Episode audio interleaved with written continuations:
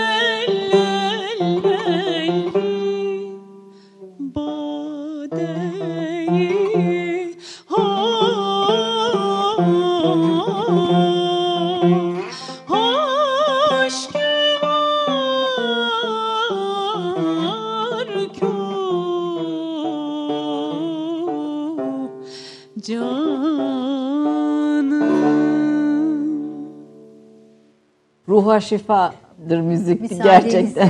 alkışlamak.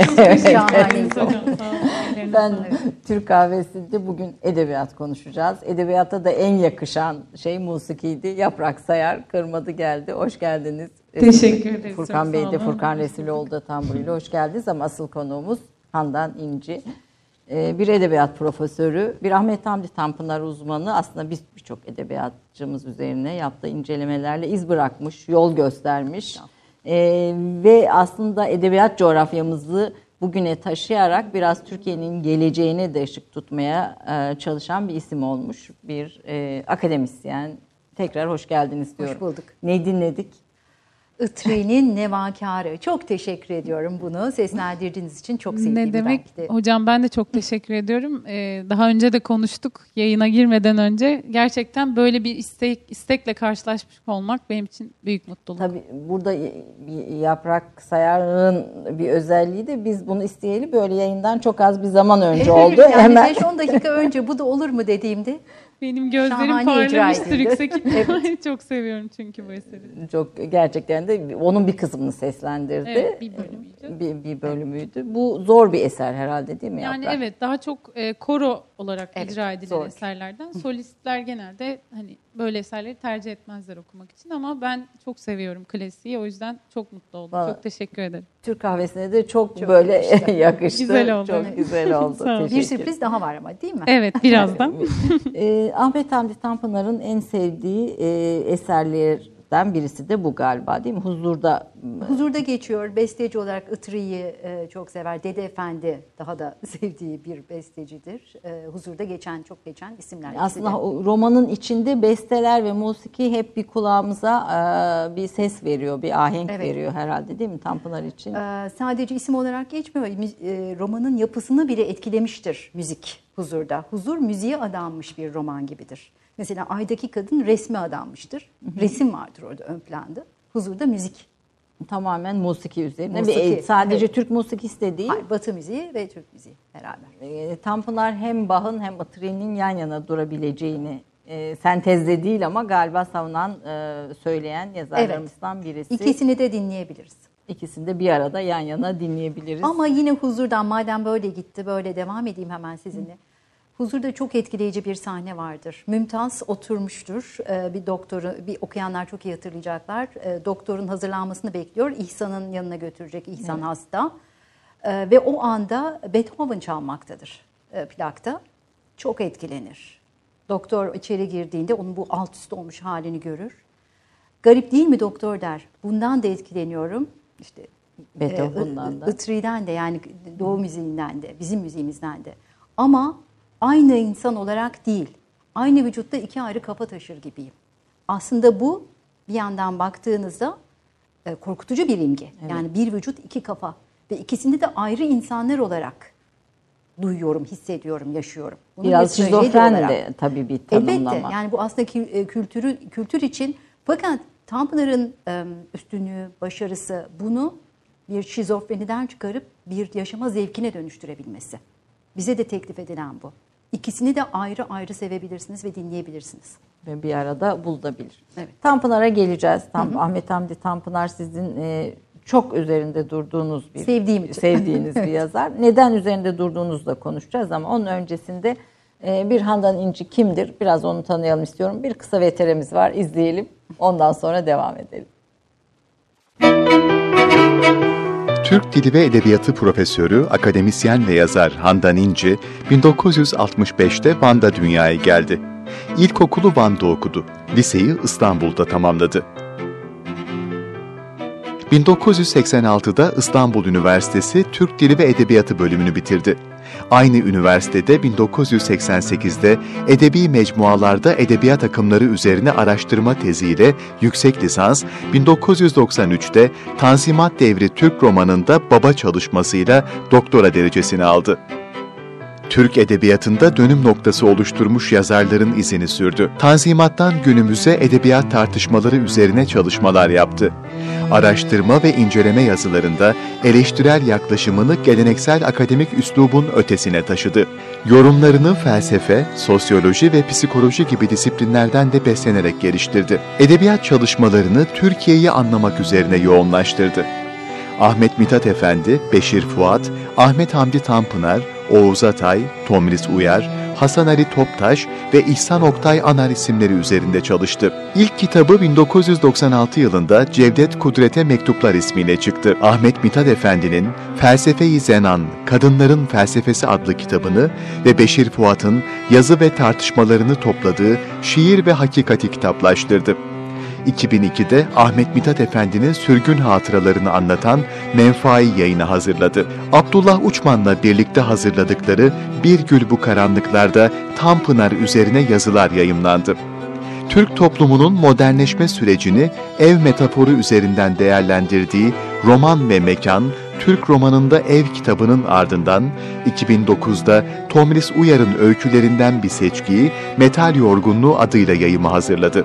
Abdullah Uçman'la birlikte 2010 yılında Kültür Bakanlığı için Ahmet Hamdi Tanpınar adlı kitabı, 2011'de Tomris Uyar'ın yazı ve söyleşilerini bir araya getirdiği Kitapla Direniş'i yayımladı. Handan İnci, akademik yazın çalışmalarının yanı sıra son yıllarda düzenlediği sempozyumlarla Türk Edebiyatı'nın öncü isimleri için yeniden inceleme alanı oluşturdu.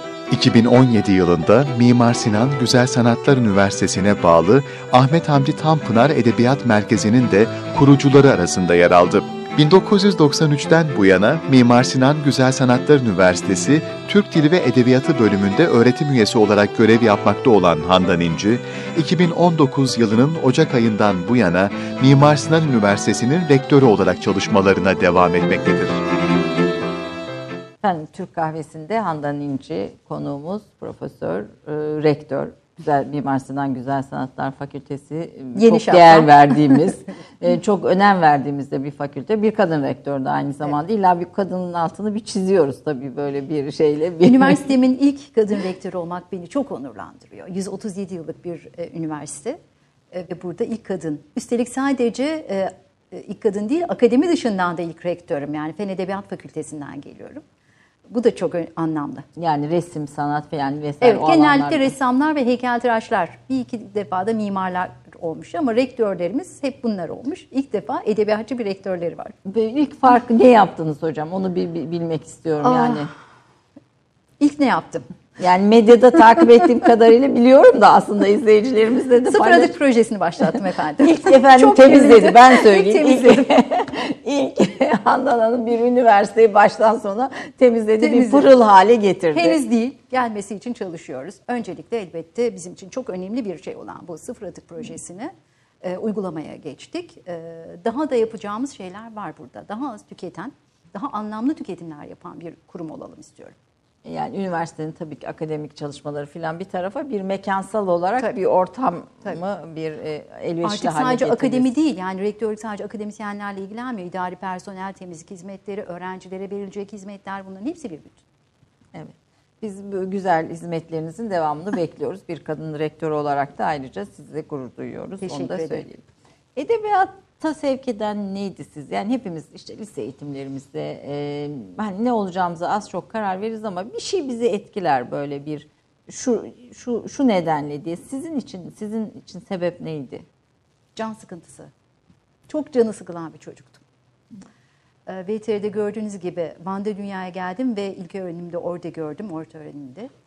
Ee, canım çok sıkılırdı. Öyle çok fazla sokağa da çıkarılan bir çocuk değildim. Öyle apartmanın üstünden alttaki çocuklara biraz Rapunzel misali bakardım. Ee, ve evde çok şanslıydım ki çok geniş değil ama kitap vardı. Ve ben elimi kitaplara uzattım. Babanızın görevi için mi? Hayır Van? hayır ailem orada. Aileniz Van, Vanlısınız. Evet. Ee, kitapları uzattım ve çok değişik kitaplar vardı. Böyle garip bir kütüphaneydi o. Mesela Huzur oradaydı. çok şey- e, şaşılacak bir şey. İlk baskısı kapağı çok hoşuma giderdi. Yani o bir çocuk şeyiyle, gözüyle. O e, Süheyl Ünver'in minik minyatürleri Evet. vardır o tercüman baskısında. Tabii ki sadece kapağını hatırlıyorum. Hiçbir şekilde bir bilgim yok. Ne Tanpınar. Okumadım da tabii ki o yaşlarda. Başka şeyler okurdum. E, Milliyet'in çocuk klasikleri vardı. Tabii o dönemin. Onları ve çok da sık gelmezdi. Hemen gidip kitapçı, kitapçı kırtasiye böyle tek bir dükkan vardı. Her şeyin bir arada satıldığı. Oraya koşar ve yeni çıkmış bir cilt var mı? O mavi şemiz kapaklı Evet, hatırlıyorum ben de, Hatırlarsınız değil evet. mi? Onlara tutkundum. Onları alır okurdum. Dünya klasikleri Dünya vardı, klasiklerine sonra vardı. çok erken bir yaşta e, bir amcam vardı. Avukat onun çok zengin bir kütüphanesi vardı. Oradan kitaplar taşırdım eve. Onları okurdum. İşte Rus klasiklerini falan orada okumaya başladım. Can sıkıntısıyla öyle bir dünyanın içine girmişim ki sonra e, hadi gel şuraya gezmeye gidiyoruz, buraya gidiyoruz. Hayır, gelmiyorum. Ben buradayım. Artık oradan çıkmadım.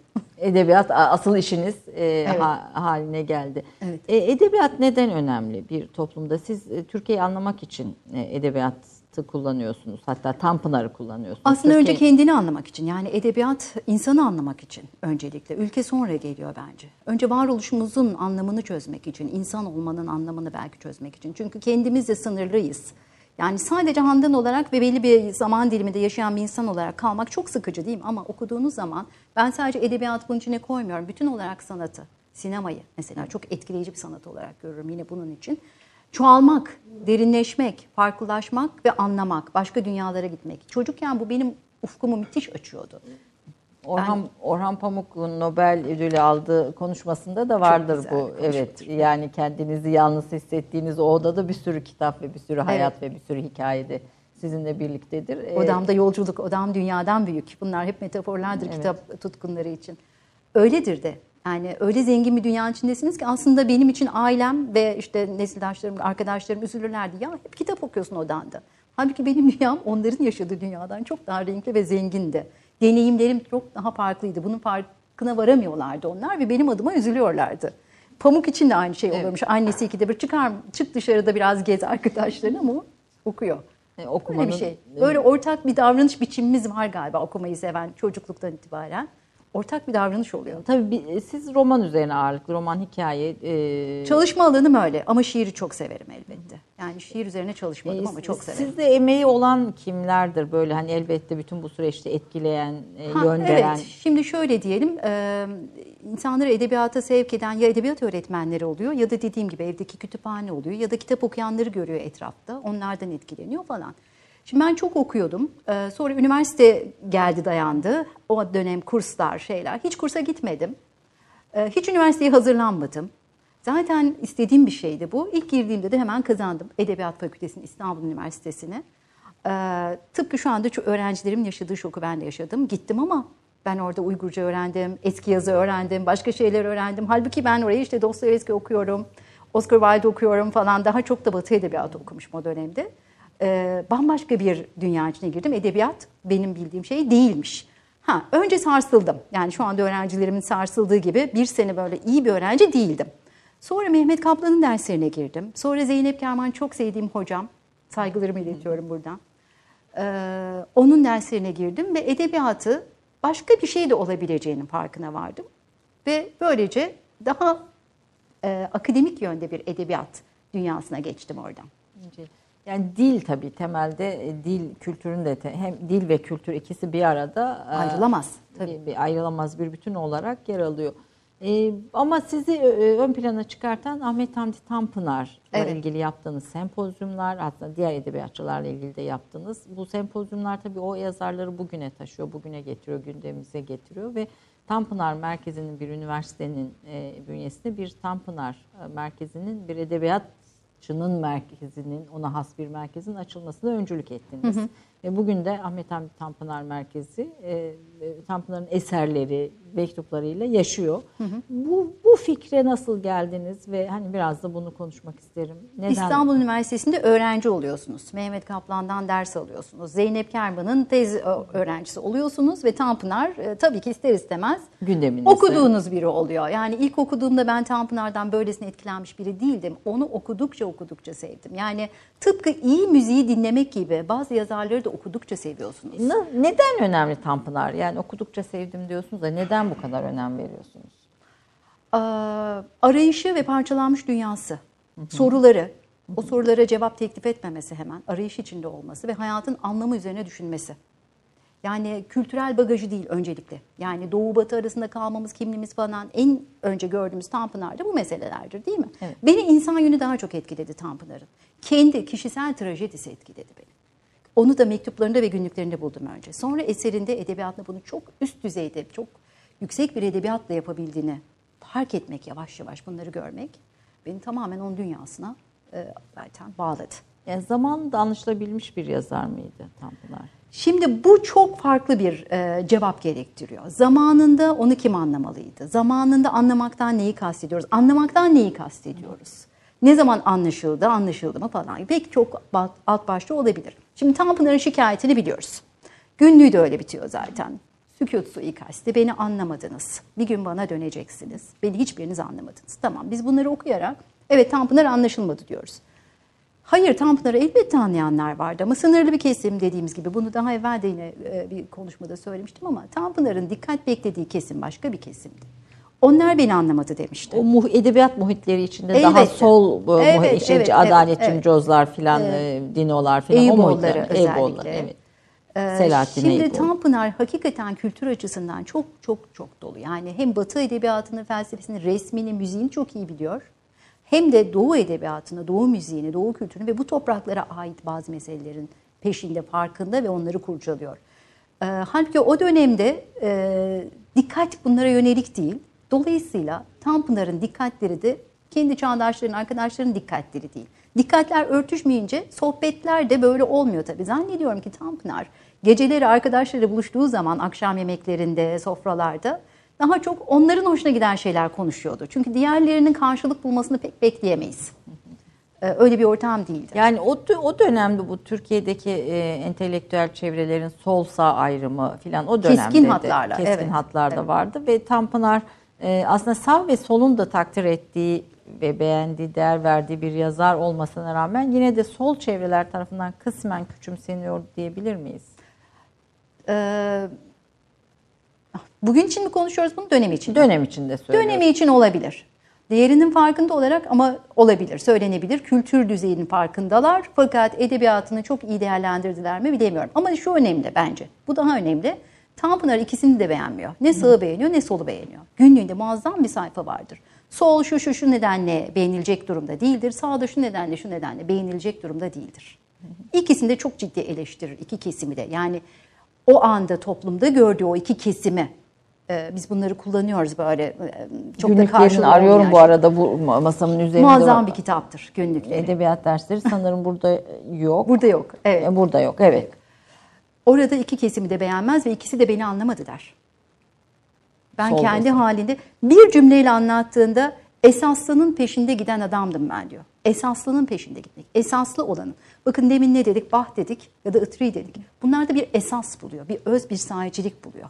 Bunun dışında yoz, sahte e, ve boş olanın peşinde değil o. Onları eleştiriyor. Geçici olanı Bu esaslı da hani tırnak içinde kullandığımız bir kavram olarak bak, baktığınız yere göre de değişir aslında. sanatın hiç değişmeyen bir özü, bir esası vardır ve biz bugün hala Itri'yi dinliyorsak ya da Bach'ı dinliyorsak esaslı oldukları için. O Belki sah- dinleyen sayısı azalabilir ama hayranlıklar hiç değişmez. o sahicilik illaki Evet, ko- korur. evet. E, Siz program öncesinde de konuşurken işte e, e, Ahmet Hamdi Tanpınar'ın romanlarının hepsinin bir e, bir bütün Bir ama bütün, ama evet. ama hayatın bambaşka çehrelerini yansıttığını söylemiştiniz. Mesela huzur nedir? Saatleri ayarlama enstitüsü nedir? E, okuyucunun daha da iyi anlaması ve o bakış açısıyla Şimdi beş romanı var Tanpınar'ın. Aslında Suad'ın mektubunu da katacağız artık bunların içine. Ee, ama bilinenlerden söz edelim. Huzur, sahnenin dışındakiler, e, Mahur Beste e, ve daha sonra notlarından yayınlanmış Ay'daki Kadın. Şimdi buna Suad'ın mektubu da eklendi, notlarından yayınlandı. Ve bütün bunların dışında bambaşka bir noktada duran Saatleri Saatleri. Ayarlama Enstitüsü. son son romanı Evet. zaten. Hatta onu sevenler de giderek artıyor sayısı saatleri ayarlama enstitüsünü sevmenin. Çünkü biraz ko- algılanması daha kolay, tepki verilmesi daha kolay. Yani çok daha rahat ilişkiye ben girdiğiniz gençlerde bir de çok görüyorum. Değil çok mi? Onu o- daha çok okuyanı görüyorum. seviyorlar. Ee, kültür açısından da daha az yüklenmiş bir romandır. Yani e, huzurda olduğu kadar yüklü değildir. İronisi daha fazladır. Daha çok kahkaha attırır, daha çok düşündürür ama e, fazla da zorlamaz. Yani çok rahat onun peşinden e, gidip bitirebilirsiniz romanı. Şudur. Aslında bu okuma rahatlığıyla da ulaşmak istediği noktaya ulaşıyor Tanpınar. Huzuru, mahur besteyi, bir yere kadar aydaki kadını, sahnenin dışındakileri okurken sizden bir şey bekler Tanpınar. Bir kültür birikimi bekler, bir duyarlılık bekler, bir düşünce biçim bekler. Kendisi de orada bir dünya kurgulamaya çalışır. Ama sonra döner, saatleri ayarlama enstitüsünün yazdığında der ki bunların hepsi boş. Aslında benim yazdığım, yazdığım, kurguladığım gibi bir dünya yok. Böyle bir dünya asla olmayacak. Asıl gerçeğimiz saatleri ayarlama enstitüsüdür. Yani bütünlüğe ulaşmaya çalışan o dört romanın aslında bütünlüğü asla var olamayacağını gösterdiği roman e, saatleri ayarlama Aslında kendi tezini çürütüyor. Çürütüyor. Eğer o romanı yazmasaydı Tanpınar büyük bir romancı olamazdı. Yani saatleri ayarlama enstitüsünü yazmasaydı. Neden? Çünkü kendinin farkında ve yapmaya çalıştığı şeyin aslında olmayacağının da farkında olan bir yazar İddia olduğunu ettiği gösteriyor. sahiciliğine e, uyan bir şey Bütünlük insan kafasının vehmidir diyor. Asla bütün olamayacaksınız. Bunu da bize sahnenin dışında e, saatleri ayarlamasını gösteriyor zaten. Parçalanmış, her biri bir tarafa dağılmış bir dünyanın modern, yalnız ve acı çeken insanlarıyız. Ve böyle devam edecek artık. 1950'ler, 40'lar, 50'ler tabii o atmosfer, huzurun ve o romanlardaki atmosfer ve o dönemin tartışmaları ama tabii Tanzimat'tan bu yana gelen, e, Tanzimat'tan önce roman diye bir şey yok zaten. Tanzimat'tan sonra başlayan, Şinasi ile başlayan o roman tarihimizin, edebiyat tarihimizin içinde e, bir şey, bir dil, bir nehir akıyor ve Ahmet Hamdi Tanpınar da klasik e, romanın zirvesi diyebiliriz. Klasik demekten imtina edebilirim. peki. Daha modernist bulurum onu. Yani Jale Parla'nın ben de tabii burada bir... Gerçi Orhan Pamuk da asla modernist değildir der Tanpınar. Başka türlü argümanlar koyar. O da haklıdır bazı yerlerde ama klasik dediğimizde benim anladığım roman biçimi ile Tanpınar'ın gerçekten ortaya koyduğu romanlar örtüşmez. Öyle e, derinlikli anlatı stratejileri geliştirir. Öylesine yoğun katmanlarla öyle farklı romanlar inşa eder ki bunlara klasik roman dediğinizde aklıma benim başka bir roman geliyor. Yani öyle değil Tanpınar'ın romanları. Aslında klasik... Peki Klasikleşmiş, klasiği şu anlamda kullanabiliriz belki. İşte bir topluma mal olmuş, çok sevilen, okunan romanlar Yani anlamında. Türk romanının şaikası diyebiliriz. Hah, onu İlk- söyleyeyim. ilk şaika Ama tepesi. klasik roman yazmıyor. Peki Türk Türk romanının şaikası Evet. Ahmet Türk romancıların Ahmet Evet. Hamdi Tanpınar. Zirvelerinden biri, evet. Ve bir anlattığı bir acı, bir sancı, bir parçalanma var. Yani Doğu Batı'yla Batı'yla yüzleşme, kendine olan güvensizlik, ben Evet, kimim arayışları. Yani ben değersiz miymişim filan bütün bu sorular hani Osman bir roman Evet. tarihimizin içinde de çokça yer alıyor. O o akışı, o sorgulamayı bugüne getiren, taşıyan romancımız kim bugün de merak ettim siz bunları Bu acıyla kendini böylesine yıpratarak bunun peşine düşen artık kimse yok. Zaten bunun beyhudeliği, bunun boşunalığı, bunun artık böyle bir yerden bakılamayacağı da hayata az çok anlaşılmış durumda. Tanpınar gibi romancılar sayesinde. Yani, diyorsunuz. evet. Bu, bu, bu fikir izleyi daha sonra e, başka bir yere evrildi belki. Başka, bir yere. şey. Elbette. Kimlik meselesi hala devam ediyor. İşte Oğuz Atay da çok ciddi bir şekilde devam etti. Kemal Tahir Evet, de bu konuyu e, mutlaka kurcaladı, yazdı. Ee, Orhan Pamuk günümüzde kimlik sorunu üzerinde mutlaka çok daha farklı metaforlar üzerinden yine kullanıyor, e, devam ediyor. Durduğu yerde farklı, bakış açısı da farklı ama bu zemin üzerinden giden yazarlardan biri o da. Ee, Tanpınar'ınki kadar içselleştirip bir e, trajedi konusuna dönüştürmüyorlar artık ama. Yani Ama e, biraz umutsuz meselesi. bir resim tabii bu aslında bu trajediye dönüştüğü anda bir e, çıkış yolu da ortaya koyuyor mu Çıkış Tanpınar? yok ki. Çıkış Tanpınar çıkış olmadığını da gösteriyor Parçalanmış bize. kimliklerimizle Eşik kaldık. dediğimiz şey e, yani oraya mı gireyim, buraya mı geçeyim anlamında değil. Eşik bizim bulunduğumuz yerdir. Yani oraya da bakacağız, buraya da bakacağız. Eşiğin zenginliğinden yararlanalım diyor. İki tarafta da olabiliriz. Doğuya da batıya da bakabiliriz. İşte bunu söyleyen e, Oğuz Atay da doğunun da batının da sahibi olabiliriz. Pamuk da bunu söyler, Tanpınar da bunu söyler. E, Senteze de inanmıyor. Sizin Hayır, notlarınızda hayır, öyle hayır. söylüyorsunuz Tanpınar'ı anlatırken. Sentezci bir e, yazar değildi Değil, diyorsunuz. değil. Sentez e, zaten ikisinin de mahiyetine aykırıdır. Doğu ile Batı'yı bir araya geçirip yeni bir şey üretemezsiniz. Doğu kendi içinde, Batı kendi içinde ama aynı değerde. Aynı Ama yan yana aynı- durabilir. Yan yana durabilir ve sen de onun ikisine de sahip çıkabilirsin. Bu senin zenginliğin zaten. E, Bütün bunlardan anladığım Tanpınar aslında bizim düşünce dünyamıza ve fikir dünyamıza bir şey bırakıyor. O bir e, ne diyelim ışık, bir e, rehber kitaplar bırakıyor. E, Böyle değerlendirebiliriz. Aslında tam da böyle e, der miyim bilemiyorum. Çünkü Tanpınar sadece Veya şöyle, şöyle sorayım. diyor. soruyu. Yollar açıyor. Ha, Düşünün şu- diyor. Yani Tanpınar bizim, Anahtarlar. bizim edebiyat dünyamızda tam olarak ne yapıyor? Nasıl tanımlarsınız onun açtığı yolu? sorular soruyor. Kendinize, toplumunuza, kendinize dikkat edin, kendinize bakın, kendinizi göz hapsinde tutun ve kurcalayın diyor durmadan. Birey olarak. Tanpınar bakın toplumdan önce bireyin peşindedir. Birey olmadan fert diyor o. Fert şuurunu, ferdiyetin şuuruna erişmeden hiçbir mesele onun için önemli değil. Yani o kültürel bagaj, o toplumsal meseleler Tanpınar için ikinci derecededir. O öncelikle bireyin yeryüzünde varoluş macerası ile ilgili. Neden yaşıyorum? Ne yapmalıyım? Ne yapabilirim? Sizinle konuşmuştuk. Bu doluluk kavramı oradan geliyor mesela. Hayatı anlamlı yaşayabilme düşüncesi. Kişisel olarak da bunu hissettiği için sanata gidiyor. Sanat onun için bir kaçış aslında orada. Ölümden kaçış, zamanı yenmek, yaşadım diyebilmek için sanat. E, hayatı anlamlı ve dolu kılmak, e, bu- o dönemin Tanpınar dahil olmak üzere başka edebiyatçılarda da çok geçen bir taba ve önemli bir şey. İşte sanat, aşk, estetik, yani bütün bunların içinde bir bütün olarak da ortaya çıkıyor. Hayatı dolu ve anlamlı yaşamak. Ya bugünkü, bugünün insanında zamana böyle bir bakış görebiliyor musunuz? Yok zaman artık doldurulan değil geçirilen bir şey değil mi hepimiz için? Artık dolmuyor ve geçiriliyor. Geçiriliyor. Efendim e, vakit geçiriyoruz. Evet. Vakit doldu zamanı doldurmayıp vakit geçiriyoruz. Bir reklam arası için arkadaşlarımız işaret veriyor mu? Ondan e, hemen reklamlardan sonra bir Ahmet Hamdi Tanpınar'ın sevdiği eserlerden bir tane daha dinleyeceğiz galiba Yaprak. Ne söyleyeceksin bize? Hayati nakış semayı söyleyeceğiz. O da Tabe-i Mustafa Efendi'ye ait. Çıkmaz deruni dilden efendim muhabbetin diyeceğiz. Evet. Reklamlardan sonra buradayız efendim. Ee, Siz de bekliyoruz. Bir dakika reklam arası. Romandan şiire, tarihten düşünceye, klasik metinlerden özel edisyon çalışmalara kadar geniş bir yelpaze ve yüksek bir frekanstan yayın yapmayı hedefleyen Ketebe, şimdiden Türk kültür hayatında kalıcı ve önemli bir yer edindi. Edebiyatımızın seçkin eserlerine, genç kalemlere, tarihimizin engin zenginliğine, dünya edebiyatının hem güncel hem de klasik metinlerine, düşünce dünyamızın, maneviyat tarihimizin köşe taşlarına ve gün yüzüne çıkmamış değerlerine ev sahipliği yapmak, Ketebe'nin yayın politikasının omurgasını oluşturuyor.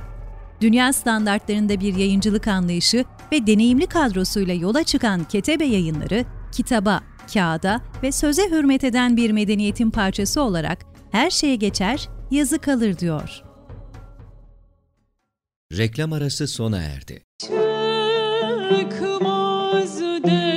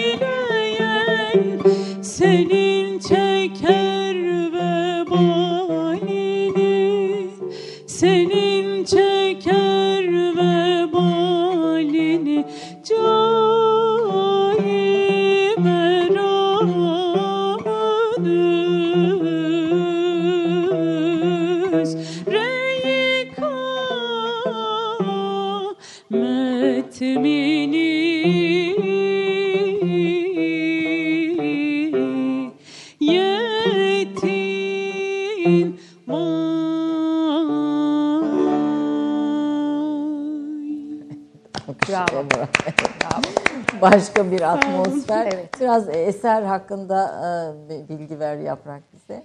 Ee, eser e, klasik formda bir eser. Teknik olarak e, muski anlamında bahsedersek. Bayati makamında nakış ağır semai. E, tabi Mustafa Efendi. Ben az önce yanlış söyledim. Tabi dedim. E, onun dışında söyleyebileceğim aksak semai usulünde. Biraz e, klasik formda terennümü var içerisinde evet, biliyorsunuz. Tekrar, tekrar Duydunuz edilen. zaten. Çok yani bilmiyorum ama bu eserler bana böyle sanki belki biraz e, garip gelecek izleyenlere ama ibadet ediyormuşçasına bir his veriyor bana ve gerçekten ruhumu arındırıyor yani öyle söyleyebilirim. Zamanın başka aktığı, Evet, mekanında evet. farklı olduğu bir dönemin evet yani şey o döneme duygusu. sanki götürüyor gibi. O duygusu. Biz de başka bir mekana geçiyoruz, başka bir Evet, zamana evet. geçiyoruz. Müzik Ta- öyle. Tanpınar'ın sevdiği eserlerden Ee, birisi ve bu. huzurda geçenlerden yine. Huzurda geçen eserlerden Evet. birisi. Ee, çok çok teşekkür ediyoruz. Biz teşekkür ederiz. Zor da bir eserdi böyle Çok sabah. zor eserleri Bu arada su gibi tabii söylüyorsun. ben e, böyle klasik eserler filan da e, işte istiyoruz bazen konuklarımıza uygun. İzleyicilerden e, aldığım e, tepkilerde ya hani acaba çok mu ağır kalıyor? hani gençler gençleri kaçırıyor muyum filan gibi. anda ekran başında yoklar yani. Yoklar düşünüyor o idim fakat değilmiş. Böyle, böyle e, bu, bu vesileyle hatta Kütahya'dan bir genç kız geçenlerde Yaprak Hanım olduğu programlarınızı çok severek izliyorum. Onu dinlemeye Çok bayılıyorum dedi. Yani demek ki hani gençler böyle bir üniversite öğrencisi gençlerimiz de bu müziklere ve sanata e, ve sohbete ilgi gösteriyorlar efendim. Kesinlikle. Bir de yani sözünüzü bölüyorum ama bu kaygıyı bence taşımamak gerekiyor artık. Çünkü e, madem ki hani biz bu işi yapıyoruz ben kendi adıma söylemek istiyorum.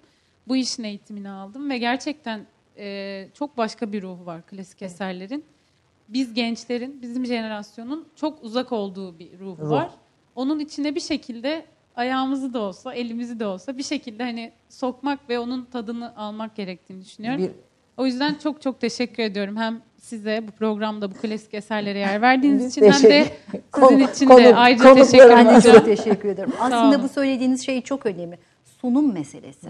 Yani siz sunduğunuz zaman bakın benim e, huzurda görüyorum. E, Itri Nevakar, işte Tab-ı Mustafa Efendi e, falan. Bunlar kim?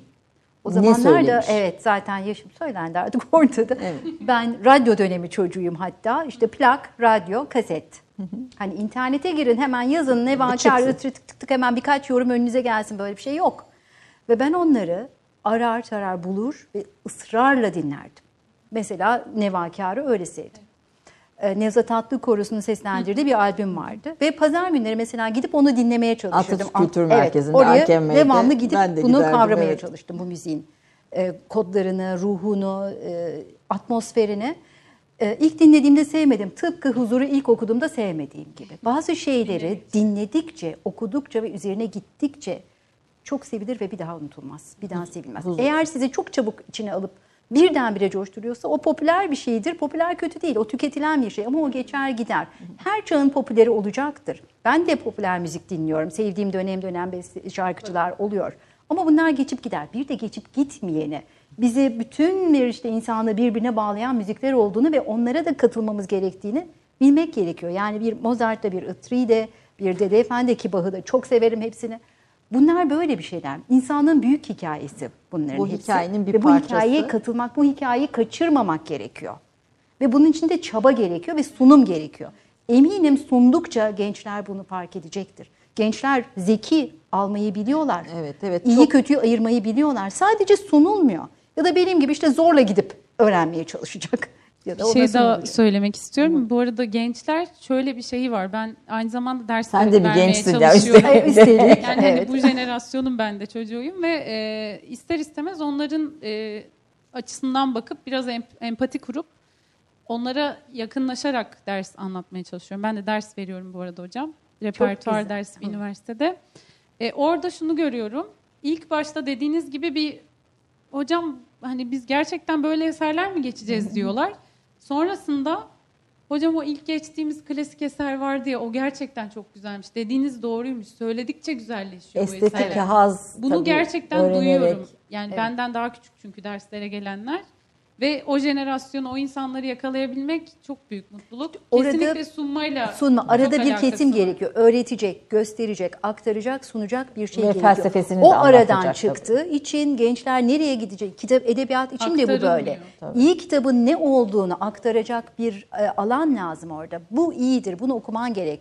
Ya da el yordamıyla gidene kadar o kadar sabırsız ve hızlı bir çağda yaşıyoruz ki onu ıskalayacak, onu geçirecek. Birinin ona bak bu iyi demesi gerekiyor. Bizde bu mekanizmalar yok şu Şimdi anda. hatta Wattpad kitapları filan e, geçti ki yani hani böyle e, bir, bir- bir milyon filan okunan yazarlara doğru bir geçiş var ki e, iyi edebiyat, iyi kitap nasıl anlaşılır? Şimdi bakın hemen şeye döneyim. Bu Wattpad'ler dediniz. Ben kitap okumaya can sıkıntısından başladım. Çocukluğun o bitmez tükenmez, o bitmeyen günlerinin can sıkıntısıyla.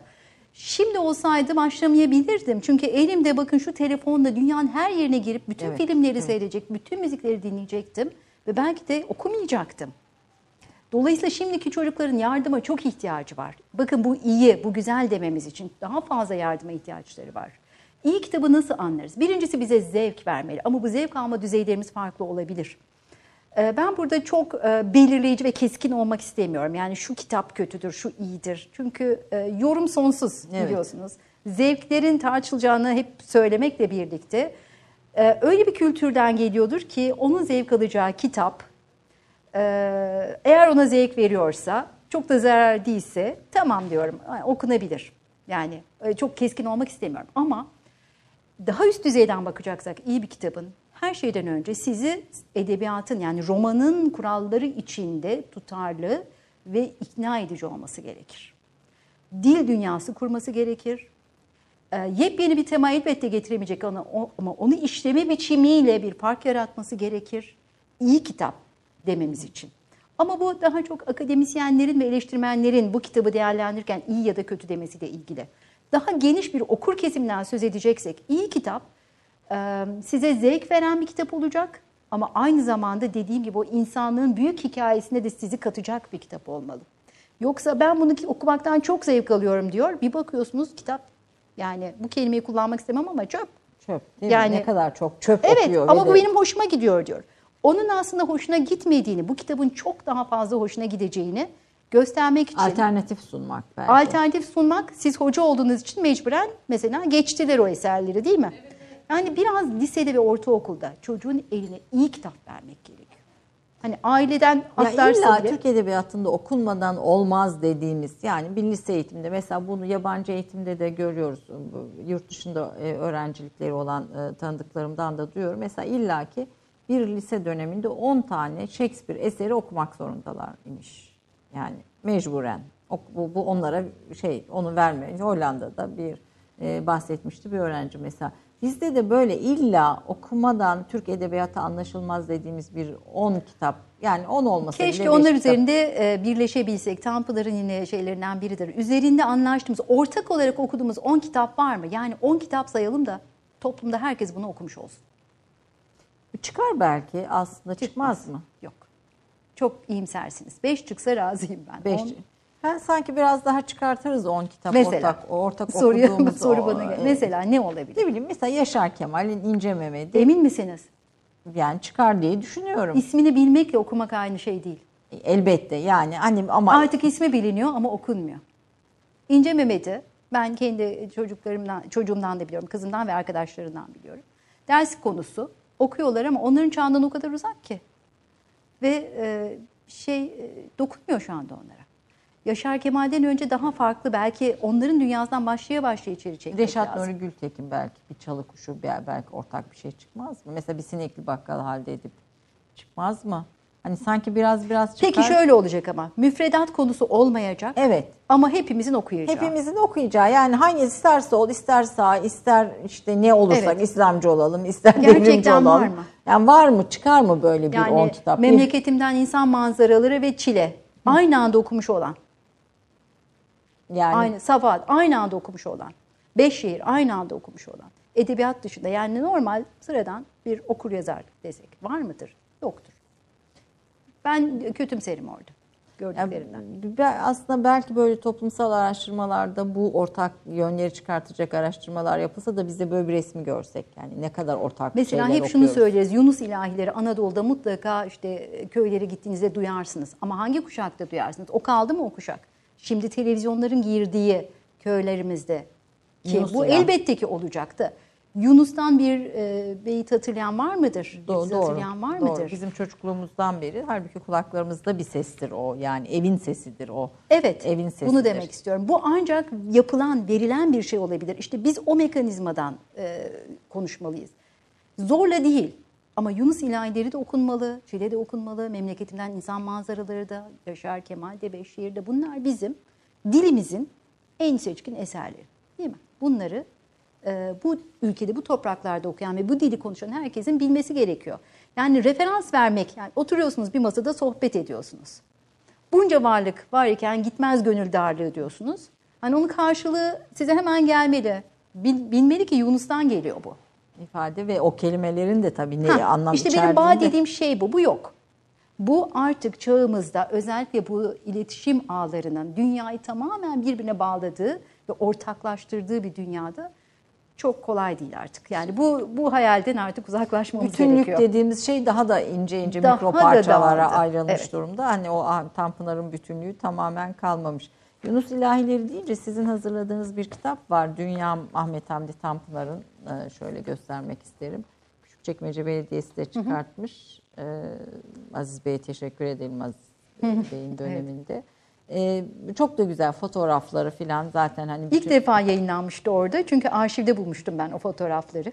e, Tanpınar arşivinde 70 kadar Tanpınar'ın yeni fotoğrafı. Çok mutlu etmişti beni onu bulmak. İşte Suad'ın mektubunun ilk sayfasını yine o sırada bulmuştum. Sonra eklendi diğer sayfaları da yakın bir zamanda. ve çok da güzel hani fotoğraflarla hikayesiyle e, Yunus ilahilerinin kulağında olduğunu söylüyor Ahmet Hamdi Tanpınar Neden? çocuk. Çünkü çünkü bir büyük anne var evde ve o anlatıyor. Masalları anlatıyor. E, Yunus ilahileri okuyor, anlatıyor. Yani sözlü olarak sözlü kültür. Mesela bu da yok artık bizim hayatımızda. E tabii onu nakleden kimse yok.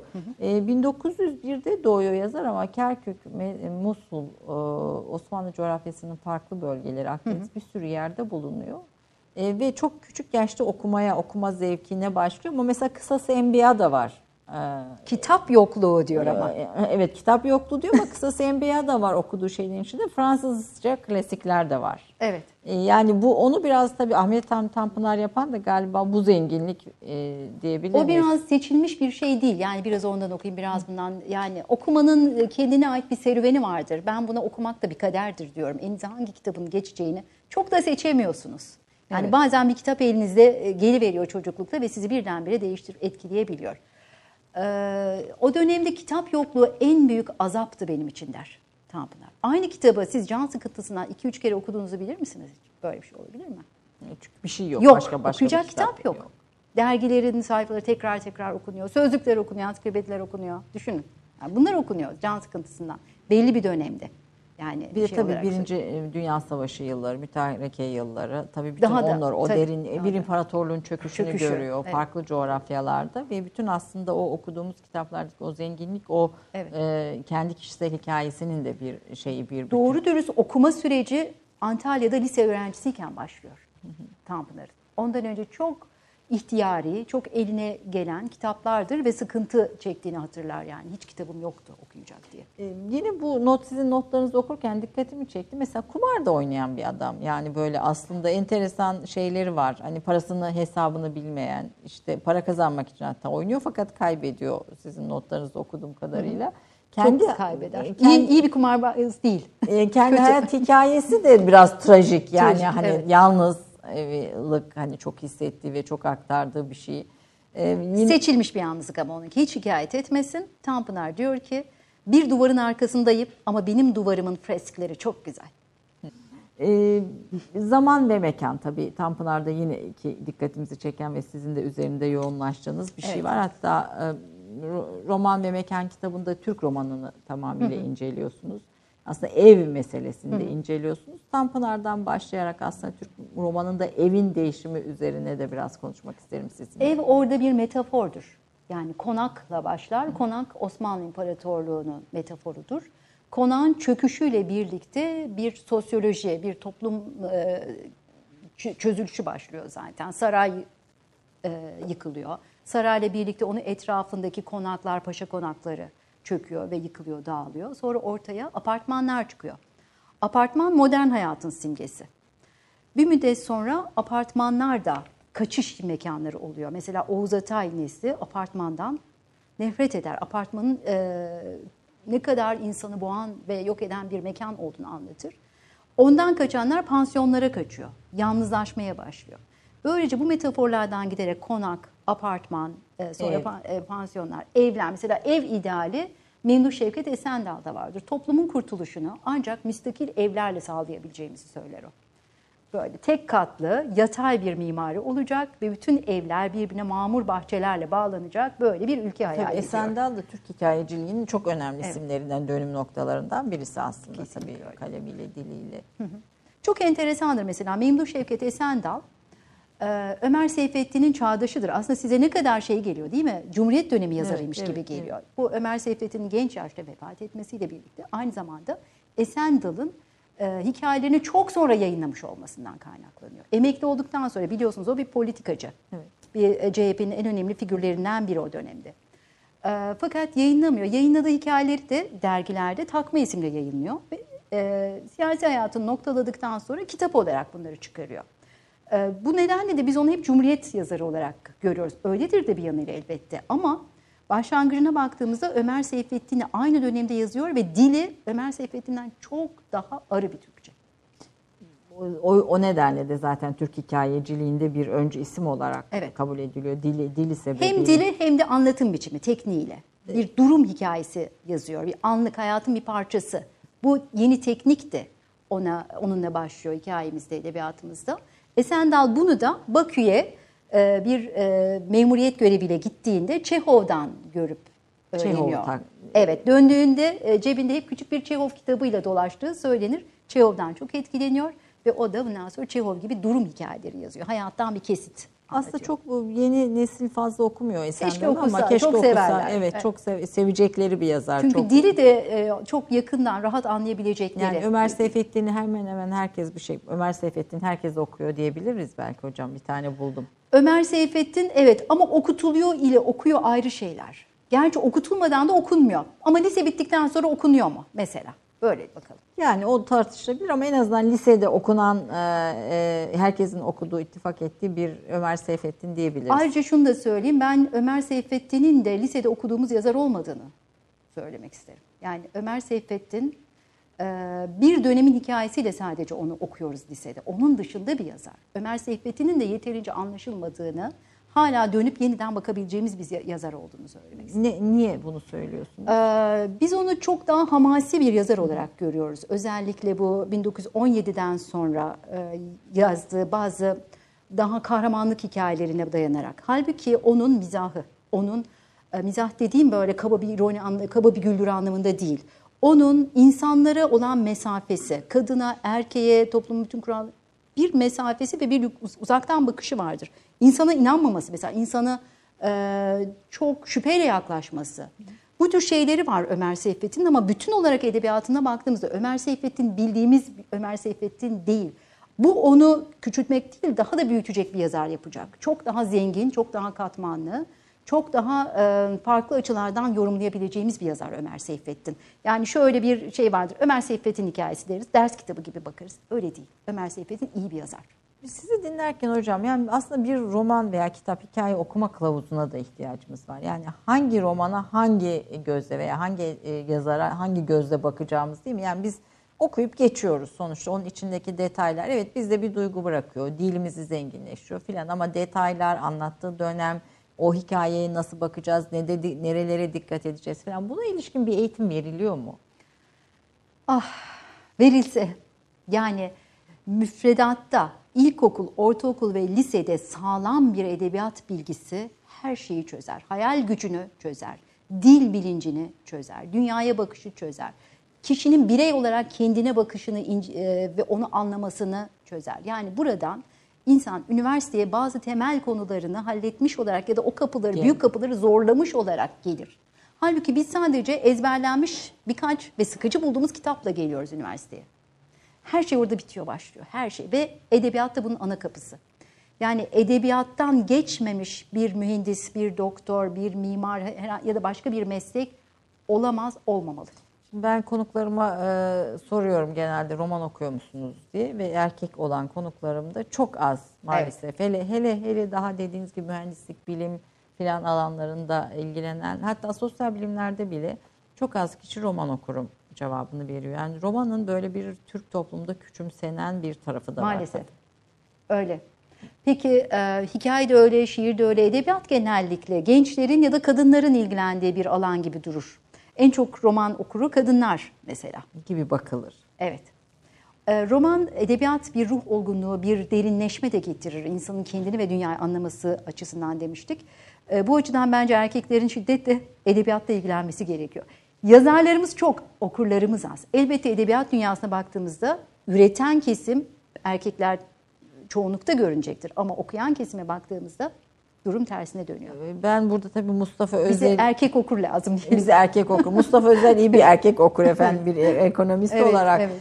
e, şey diyor Biliyorum, roman, e, kitaplarını. roman e, okumayan diyor hayata e, tek taraflı bakar mono, mo- monolitik bakar diyor. Yani Kesinlikle. bu çünkü tek bir tarafı görüyorsunuz hayatın Evet. içinde. Roman bize o çok farklı yönleri de e, ortaya koyuyor. E, Tanpınar'ın aşk ve kadın meselesini de biraz aşk ve kadına nasıl baktığını da biraz aslında konuşmak istiyorum. Ama gene bir reklam arası var. Reklam arasından sonra buradayız tekrar. Bir dakika reklam arası. Romandan şiire, tarihten düşünceye, klasik metinlerden özel edisyon çalışmalara kadar geniş bir yelpaze ve yüksek bir frekanstan yayın yapmayı hedefleyen Ketebe, şimdiden Türk kültür hayatında kalıcı ve önemli bir yer edindi. Edebiyatımızın seçkin eserlerine, genç kalemlere, tarihimizin engin zenginliğine, dünya edebiyatının hem güncel hem de klasik metinlerine, düşünce dünyamızın, maneviyat tarihimizin köşe taşlarına ve gün yüzüne çıkmamış değerlerine ev sahipliği yapmak, Ketebe'nin yayın politikasının omurgasını oluşturuyor. Dünya standartlarında bir yayıncılık anlayışı ve deneyimli kadrosuyla yola çıkan Ketebe Yayınları, kitaba, kağıda ve söze hürmet eden bir medeniyetin parçası olarak her şeye geçer, yazı kalır diyor. Reklam arası sona erdi.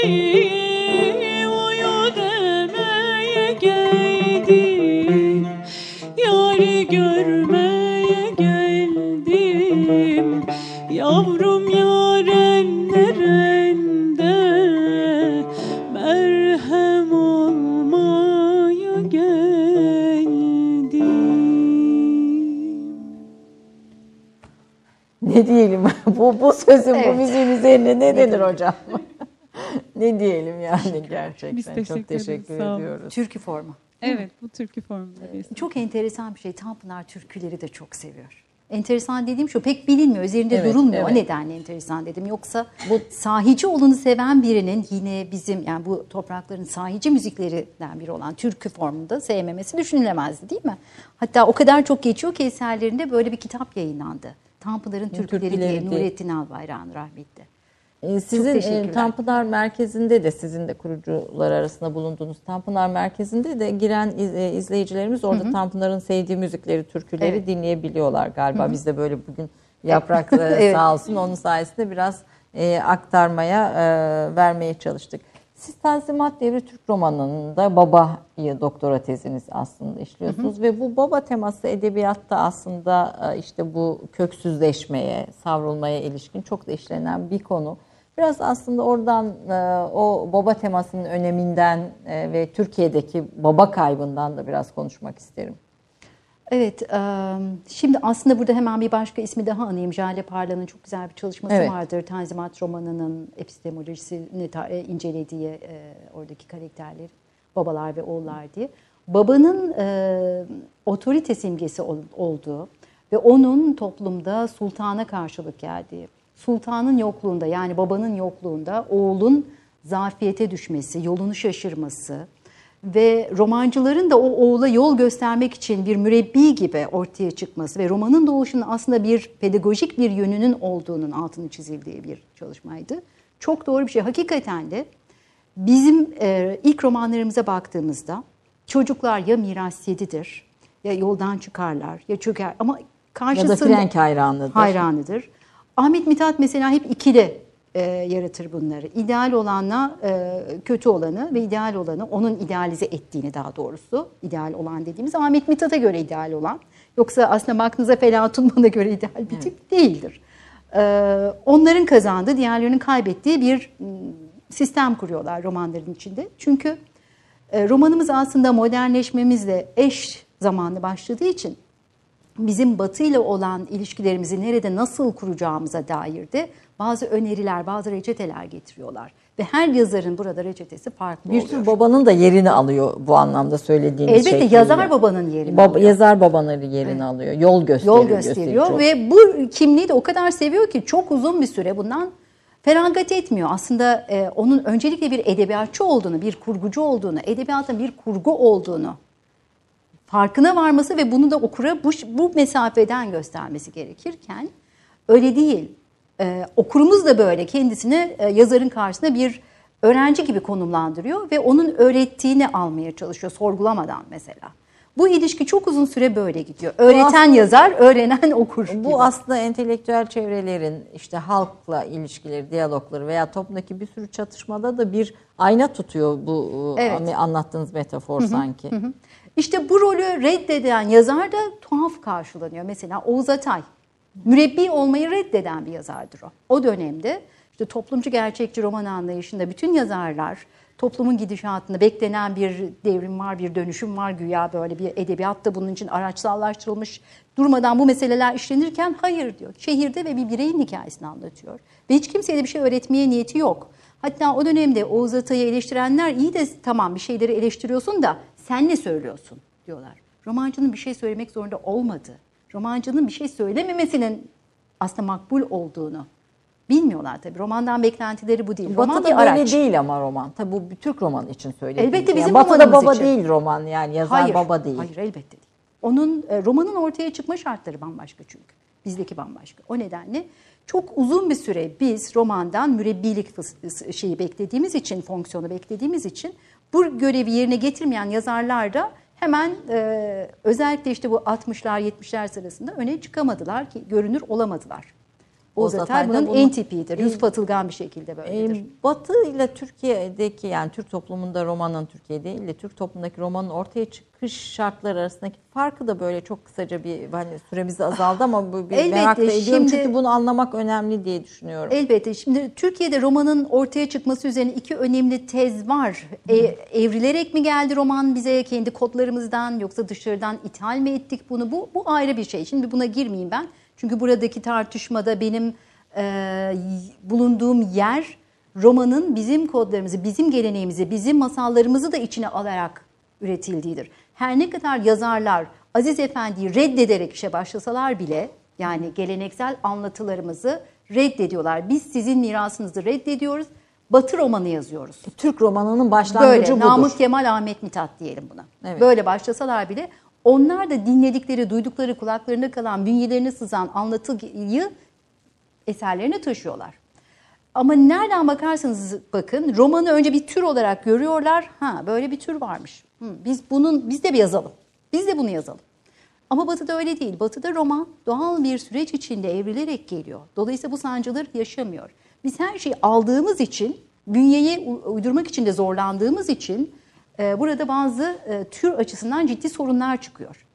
Yani ilk romanlarımızın bugün Şinasi'nin e, romanı, okunamaması Araba Sevdası gibi. mesela. Araba Sevdası'nı yine de bir tarafa koyayım. Bence bir o bir yüz akı romandır. Yani Tanzimat dönemi için. O çok iyi yazılmış bir romandır. E, Parla oradaki o, o kahramanın bir türlü Arapçadan, e, Fra- Fransızcadan e, Osmanlıca'ya çevirememesini, Çevirememe, yazamama. yazamamasını Türkiye'nin sorunu olarak da Doğrudur. ortaya koyar. Doğrudur. Hani o, Ama orada- çok iyi kurgulanmış bir romandır o. Bu, burada o zaman Recaizade'yi başarılı ilk, ilk romancımız olarak Recaizade'yi başarılı değil. Araba Sevdası'nı başarılı görelim. Çünkü ben e, Recaizade'nin Araba Sevdası'nı nasıl yazdığını hala anlamış değilim. Çünkü o öyle bir yazar değil.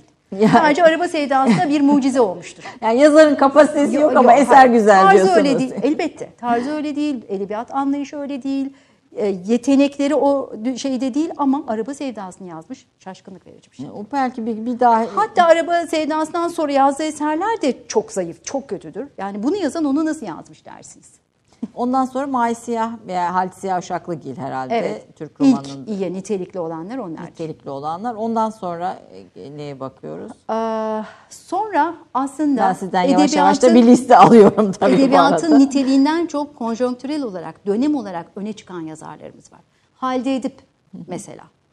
Ee, sonra işte geliyor Yaşar, Yaşar e, e, Reşat Nuri, Yakup Kadri, e, Refik Halit, Peyami Safa böyle silsile gelecek. Bunlar bizim artık kanonik dediğimiz ilk e, konuşmada hemen aklımıza gelen yazarlar. Yazarlar. Şimdi e, Hüseyin Rahmi. Bunların bir kısmının çok zayıf eserleri var. Yani çok çok zayıftır eser açısından baktığınızda, roman açısından.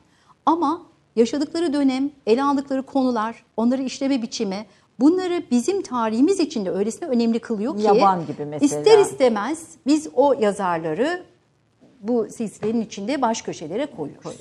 Evet. Yani tarih açısından açıdan önemli olmakla edebi açıdan önemli olmak başka.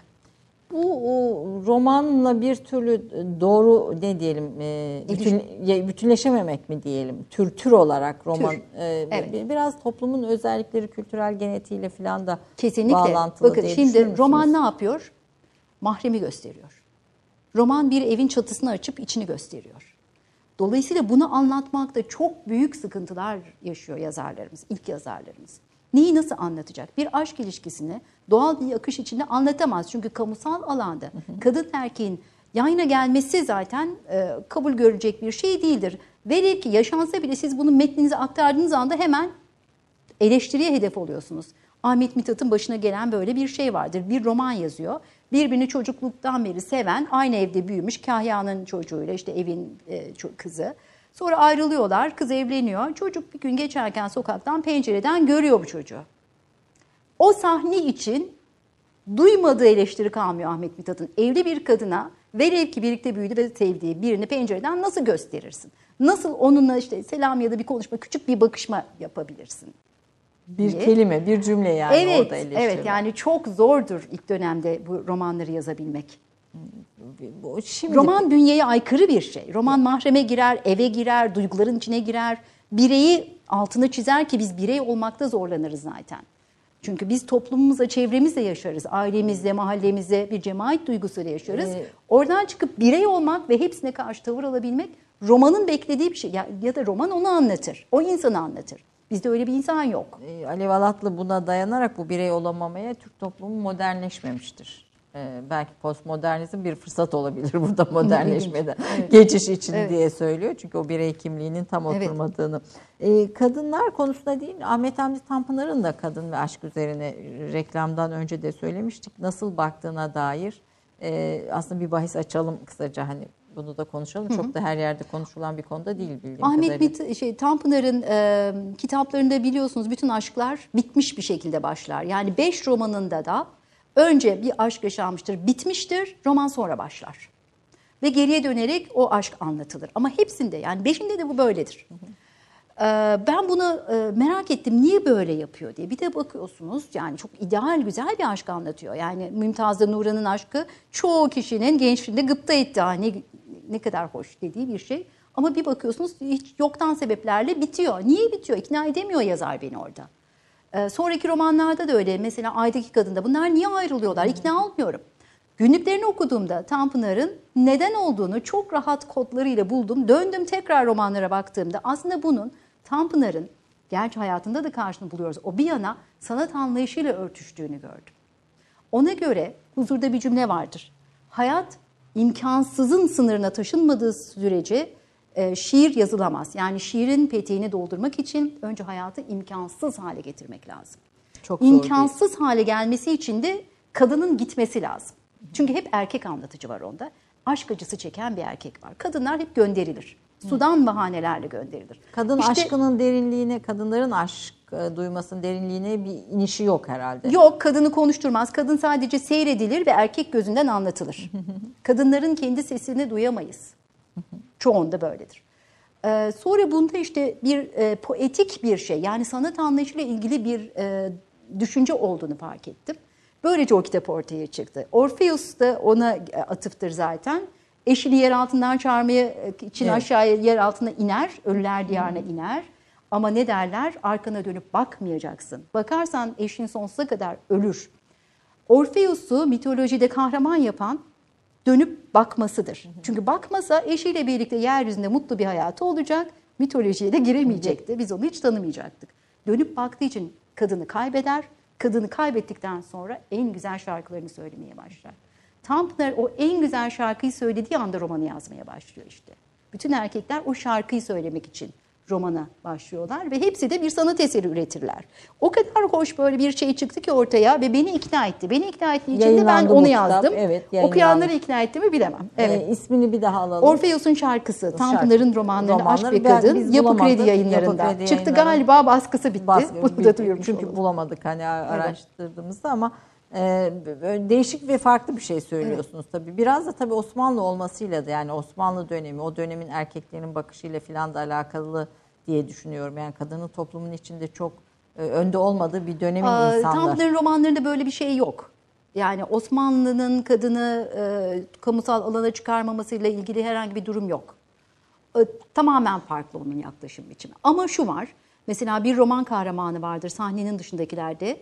E, e, Sabiha o şöyle der. Sizler, siz bütün bu erkekler arkasından ağlamak için seversiniz. Yani sevdiğiniz şey arkasından ağlamak.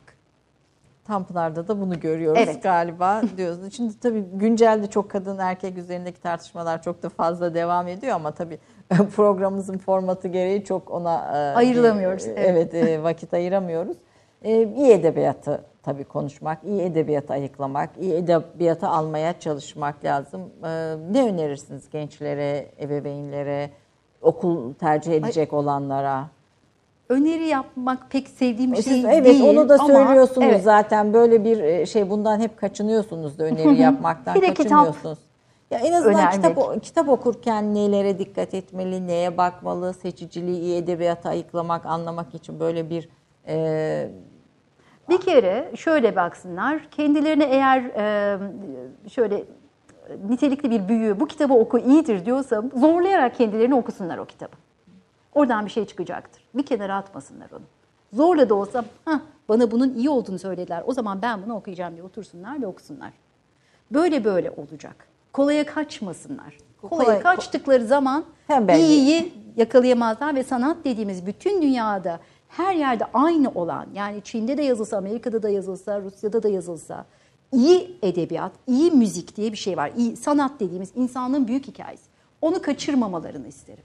Yani ona girin bir yerden. Itri ile olsun, Bağlı olsun, Dostoyevski ile olsun, Nabokov'la olsun kiminle giriyorsanız girin ama o iyi edebiyatı kaçırmayın. Tabii önce kendi dilinizin en iyi eserlerini okumuş olun ki Tanpınar'da asla kaçırılmayacak bir yazardır. e, rektörlük yaptığınız üniversitede Tanpınar'ın bir merkezi var. E, bu bu merkezde e, de birçok etkinlik de düzenliyorsunuz. Evet, Tanpınar bizim üniversitemizin hocasıdır. Mimar Sinan Güzel Sanatlar Üniversitesi'nin o zamanlar Ee, Güzel Sanatlar Akademisi sadece akademi. Orada 10 yıla yakın 1933 ders veriyor. galiba, değil mi? Evet 30'ların başından 40'lara kadar ders veriyor. Ee, İstanbul Üniversitesi'ne geçinceye kadar. Ahmet Ee, Haşim de Ahmet ders. Haşim vefat edince onun yerine Tanpınar'ı dersi alıyorlar. Ee, başlatıyorlar ve bizim hocamız zaten. Dolayısıyla merkezin orada kurulmuş olması çok anlamlı benim için. Ee, Tanpınar'ın arşivini burada yayınlamaya başladık. Bir sitede kurduk. Ee, o sitede Tanpınar'ın hayatı, işte müzikler, e, fotoğrafları, Tanpınar'ın romanlarının edebi şehir haritaları, Beş yeri mağaza haritaları. Bunlar birazcık şu anda askıya alınmış gibi görünüyor. Ama çalışmaları yapıldı. Peyderpey bunlar paylaşılacak. Benim çünkü- rektörlüğüm biraz zarar verdi Tanpınar Merkezi'ne. e, tabii idari işlerle Evet. birlikte. E, ama siz bunları ortaya koyarken sadece edebiyattan, dilden bakmıyorsunuz gördüğüm kadarıyla. Psikoloji, e, sosyoloji, felsefe yani bir sürü yerden. Yani yaşa, edebiyatı yaşayan bir şey gibi görüyorsunuz ve onu Öyledir de. e, onu yaşayan e, daha da yaşar hale, daha Hayata da bir- geçmesi gereken evet, bir şey. o- oradan bakıyorsunuz. E, mekan zem- zaman gezileriniz var. Tanpınar'ın mekanlarına ilişkin gezi İstanbul, Tanpınar'ın İstanbul'u başka bir Bu İstanbul'du. bir okur fantezisi. Çok güzel bir şey aslında. Bütün sev- e, okurlar sevdikleri yazarın anlattığı mekanlara gidip görmek isterler. Bunu Batı'da çok yapıyorlar zaten. Mesela işte Petersburg'da Dostoyevski turları var. Ee, Joyce şeyde- var, Joyce Kafka var var. e, Dublin'de, Kafka keza öyle. Aynı şekilde bunlar zaten yapılıyordu. Ee, Bizde pek yapılmıyordu. Galiba ilk defa biz bunu Huzur Tanpınar'ın romanının izinde İstanbul Gezileri diye başlattık. Bütün rotaları yap bitirdik. İkinci tura dahi, daha geçemedik ama ona da geçeceğiz. Çok güzel oluyor. Çok e, keyif alıyoruz o gezilerde. Birazcık da kendimiz için yaptık aslında. Tabii mekanın ruhu, Evet. e, edebiyatçının orada ne Evet. hissettiği, e, işte Em- Emirgan sokakları bu, bu şey Birebir gittikleri yerlerde dolaşıyoruz adım adım ve orada o metni okuyoruz. ve tabii o, o, o ruhu, o zamanı anlamaya Evet. çalışıyorsunuz. Bazıları olduğu gibi duruyor. Onu görebiliyoruz onların gözünde. Tabii ki bazılarının yerinde yerler esiyor. Yok. E, şehre verdiği özel bir anlam var tabii Tanpınar'ın da mekan özellikle İstanbul, beş şehir tabii bunun içinde İstanbul içinde özel. Onun için İstanbul nasıl bir şehirdi? Yani şehirlere anlamı zaten biz veririz. Biz anlam yüklemesek şehir zaten sadece bina yığınıdır.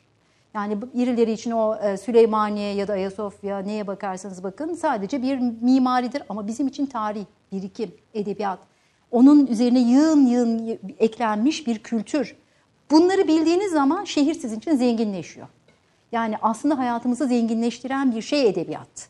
Buradan bakalım. Yani e, Sabahattin Ali mesela okuduğunuzda ya da e, Sait Faik okuduğunuzda siz o mekanlara gittiğinizde başka bir gözle görürsünüz. O başka göz sizi zenginleştirir, derinleştirir, değiştirir, mutlu eder ki benim için aslında edebiyatın bir amacı da mutluluk dediğim böyle coşma anlamında değil. O hazzı yaşamak. bir, bir, bir Evet. zevki yaşamak, Zevki bir yaşamak. zevki idrak etmek, belki bu yaşamak ve yaşatmak bu şey Evet. çerçevede. Yani beni benim bütün bu yapıp ettiklerim aslında kendim için yaptığım şeyler. Yani bunları yapmayı seviyorum. Ve bu sevgime ortaklık edenler, katılanlarla birlikte daha da büyüyor. E, seviyorsunuz ve sevdiriyorsunuz aslında. Bir Diğer taraftan sosyal medyayı da çok iyi kullanan bir yazarsınız, akademisyensiniz. Ve gençlerle de çok rahat diyaloğa giriyorsunuz ve Evet. hiç bunda da beis e, Görmem. görmüyorsunuz. Bakın bunu hemen Fikri- söyleyeyim. Fikrinizi söylüyorsunuz Evet. filan. Yani bu da çok güzel bir şey aslında. Böyle ede- sanki mi? edebiyatçının böyle bir e, toplumdan kopuk bir tarafı da oluyor bazen. Hani daha münzevi, daha kendi halinde ve ona tenezzül etmeyen diyelim. Estağfurullah diyelim o tenezzül E, mevzusunu. Yani hani siz bu, bunun dışında bir e, tamamen onların içinde her zaman kendi öyle fikrinizi zaten. ifade eden o yazarları bugüne taşıyan ve mesela bu Tanpınar gezileri vesaire bunların hepsini sizin e, vasıtanızda haberdar olduk. Daha hayatımızın içine girdi diyelim. Daha Evet. gündelik, gündelik Daha hayatın doğru içine olur. girdi. Evet. Şimdi daha önce de bana şaşırıyorlardı. Hocam işte siz e, nasıl sosyal medyaya bu kadar böyle girdiniz falan filan diye. Şimdi rektör olduktan sonra bir daha da şaşırmaya başladılar. Siz nasıl bu kadar rahat iletişim kuruyorsunuz, cevap veriyorsunuz herkese? Ne değişti ki diyorum. Ben yine aynı kişiyim.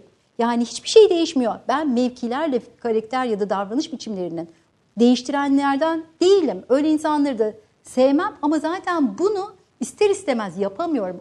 Hani birazcık hadi şurada şöyle davranayım. Yapamıyorum. Böyle, böyle bir ağır. Hayır yapamıyorum. Onu beceremiyorum. Onun için ben hep olduğum gibi Siz olacağım. böyle samimiyetinizle kalın. Evet. Biz de sizi bu samimiyetinizle se- seviyoruz. Yapmak istediğiniz projeler, yazmak istediğiniz kitaplar, Ah, bir kültür vakit, kültür inşallah. e, kültür alanında özellikle Çok gördüğünüz eksikler, değişmesini istediğiniz İlk şeyler hedefimi varsa. söyleyeyim ben. İlk Buyurun. hedefim üniversitemdeki kütüphanenin kapasitesini arttırmak ve iyileştirmek. Bundan başka bir şey yapmayacağım. İlk işim budur diyorum. 10 bin e, öğrencimiz var bizim e, Mimar Sinan olarak. Fındıklı'da 80 kişilik bir kütüphanemiz var. 80 kişi, 10 bin öğrenci gerçekten. İşte bunu tespit ettiğimden beri benim tek hedefim bu. Öncelikle kütüphanemizi iyileştireceğim. Sonra kitap yazmak. Şimdi önce bu. Önce önce bir, bir kütüphaneyi kuralım. Evet. Bir çocukları daha çok e, okur e, Daha konforlu, imkanı. daha rahat bir ortamda çalışabilsinler. Peki bu kültürel kopukluk, kültürel yozlaşma çok da konuştuğumuz bir şey aslında böyle farklı alanlardan bakan kişilerle.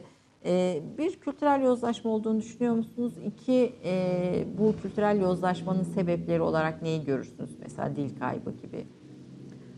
Ee, Şimdi yozlaşma da demin sizin sahici olan nedir dediniz ya esaslı olan nedir kişiye göre değişebilir bunlar. Ee, Önce esaslıyı tespit edeceğiz ki yozlaşma esaslıya göre yozlaşma kabul edelim onu değil mi?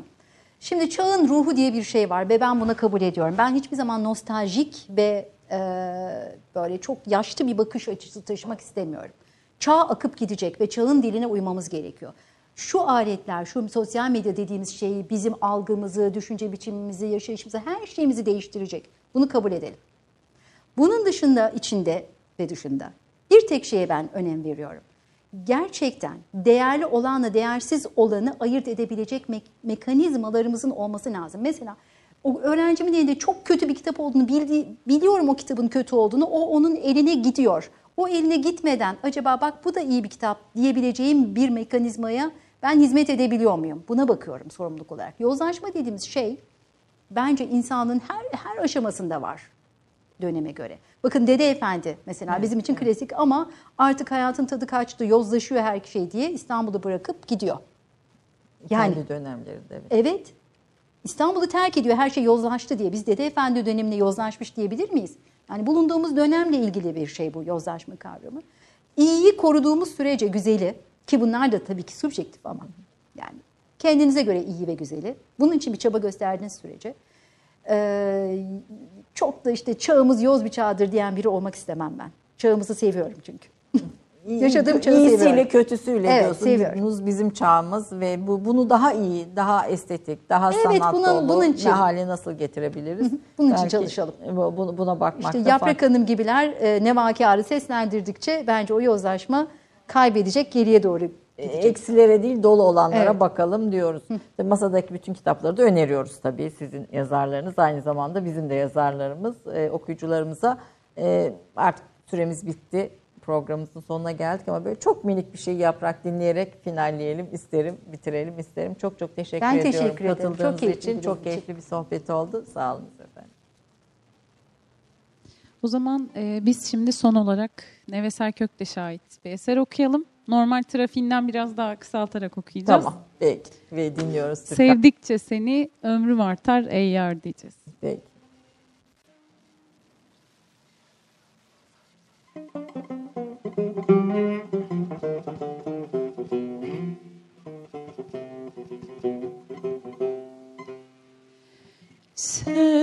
Sevdikçe seni ömrüm artar ey Aşkındır bana. Güzelim yadigar. Baş başa kalsak seninle